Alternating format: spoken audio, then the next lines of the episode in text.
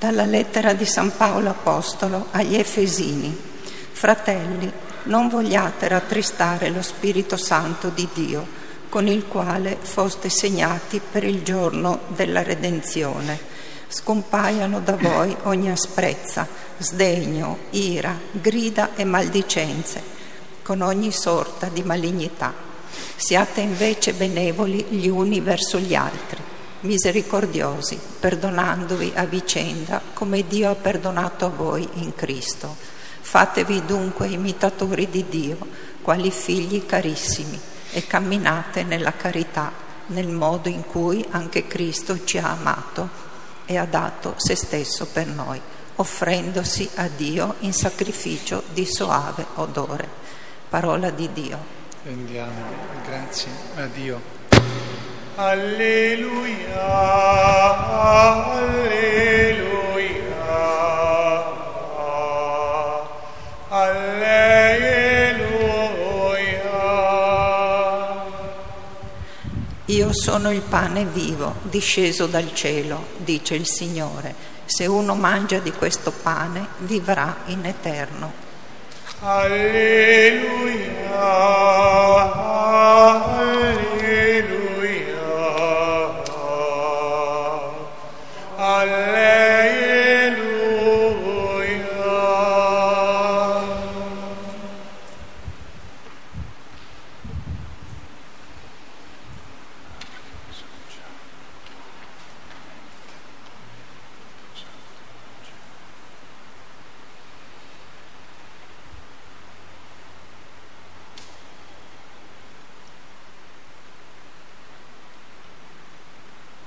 Il Signore sia con voi.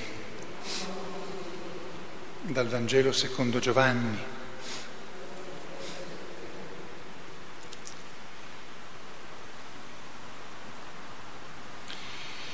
In quel tempo i giudei si misero a mormorare contro Gesù, perché aveva detto: io sono il pane disceso dal cielo.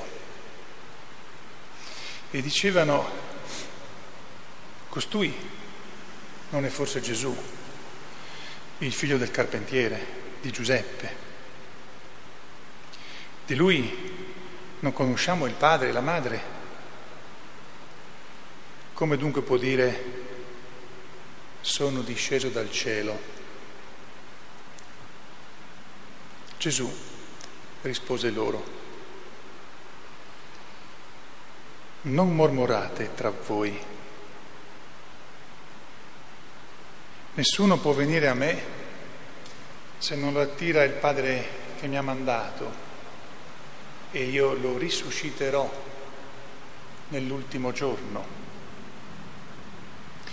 Sta scritto nei profeti: e tutti saranno istruiti da Dio. Chiunque ha ascoltato il Padre e ha imparato da Lui, viene a me. Non perché qualcuno abbia visto il Padre, solo colui che viene da Dio ha visto il Padre. In verità, io vi dico, chi crede ha la vita eterna. Io sono il pane della vita.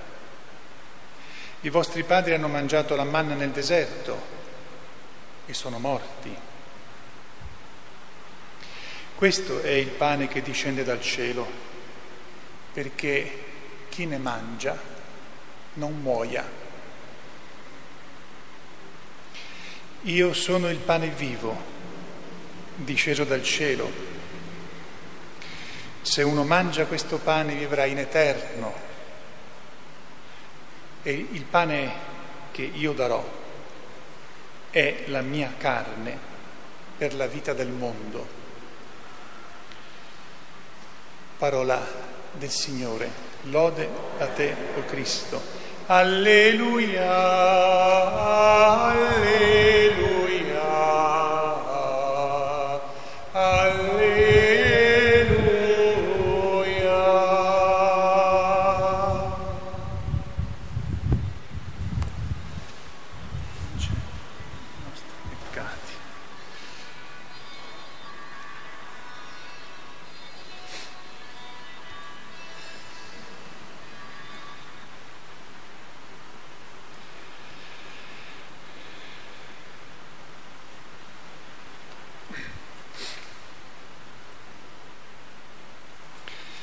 Sia lodato Gesù Cristo.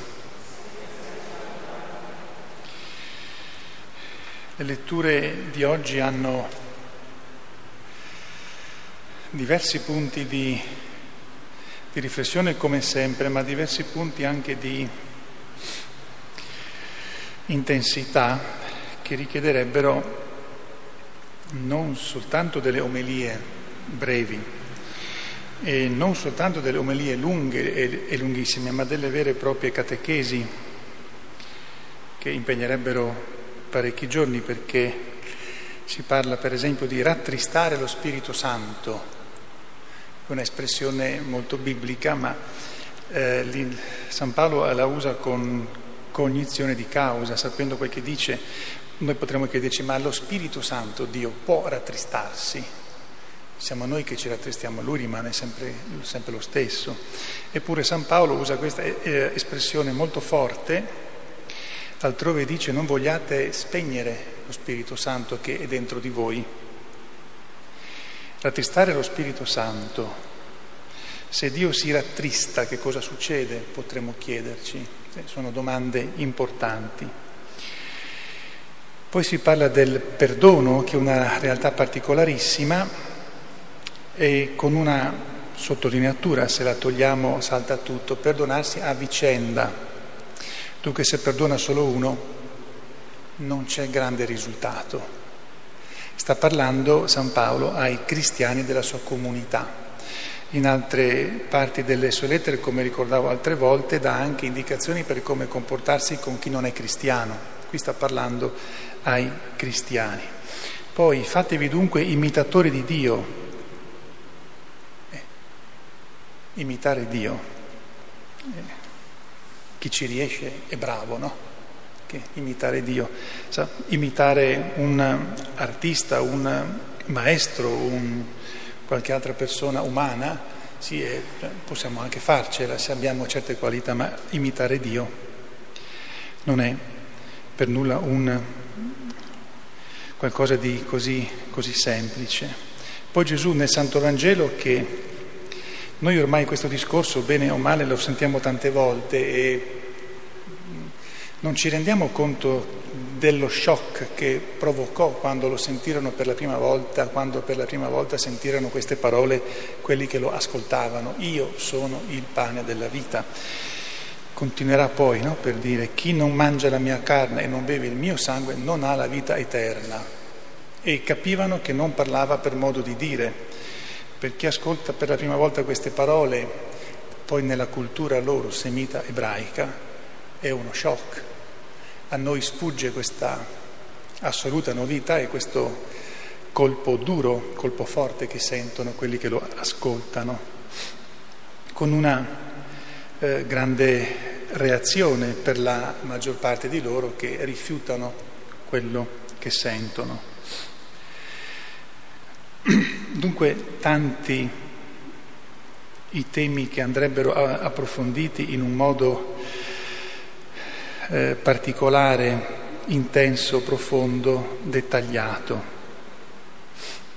Quello su cui io mi vorrei soffermare in modo molto semplice nella seconda lettura è questo, di farci qualche domanda, ma alla fine la domanda si può riassumere in una sola, con le parole che dico io o con altre parole. Tra di noi che siamo cristiani, cattolici, tra di noi che facciamo parte della medesima comunità, nella parrocchia, nella chiesa che frequentiamo, che cosa ci facciamo a vicenda? Farei semplicemente questa domanda: a me, per me, a voi, per voi. A vicenda che cosa ci facciamo? Come ci rapportiamo tra di noi, l'uno verso l'altro, l'altro verso l'uno, perché credo che per avere la forza di andare sempre avanti, la speranza anche, la voglia, il gusto di andare avanti, dobbiamo renderci conto di che cosa facciamo noi per primi agli altri. E anche quando ci rendessimo conto che magari non facciamo così tanto, dobbiamo però sapere che abbiamo la possibilità di correggerci e di migliorare. E se scopriamo invece che c'è qualcosa che già facciamo bene, perché magari ce lo confermano altri, questo ci dà voglia di continuare e anche di farlo meglio. Poi anche vedere cosa fanno gli altri a me. Quindi cercare di riflettere un po' che cosa ci facciamo a vicenda. E di sicuro una cosa che sarà importantissima, osservare se in qualche maniera più o meno aperta, più o meno apparente, più o meno vistosa, siamo maldicenti, sparliamo, spettegoliamo. Questo distrugge la vita di comunità, di amicizia profonda, la polverizza, diventa veramente la distrugge. Ecco, se ci fosse questo dovremmo veramente smettere al più presto. E se non c'è, ringraziamo Dio, perché la maldicenza è uno dei peccati più gravi nelle conseguenze e più sottili, tanto che uno manco si accorge che la fa. Ed è proprio per quello che è grave, nel senso che è pericolosissimo. Se ci accorgiamo che non ce l'abbiamo, benediciamo Dio, ringraziamolo, lodiamolo, perché siamo esenti da una faccenda molto molto seria, molto molto grave. Ma comunque torno a me e a voi, che cosa ci facciamo a vicenda? E dunque poi infine chiediamo allo Spirito Santo che ci faccia capire cosa vuol dire rattristarlo, per dirgli: Spirito Santo mio, mai mi accada di rattristarti. Però per sapere cosa vuol dire rattristarti bisogna che tu me lo dica, tu me lo faccia comprendere. A Maria Santissima, che ebbe sempre la capacità di parlare nel modo adeguato ogni volta con le persone, nel modo più perfetto che ci potesse essere per una creatura umana,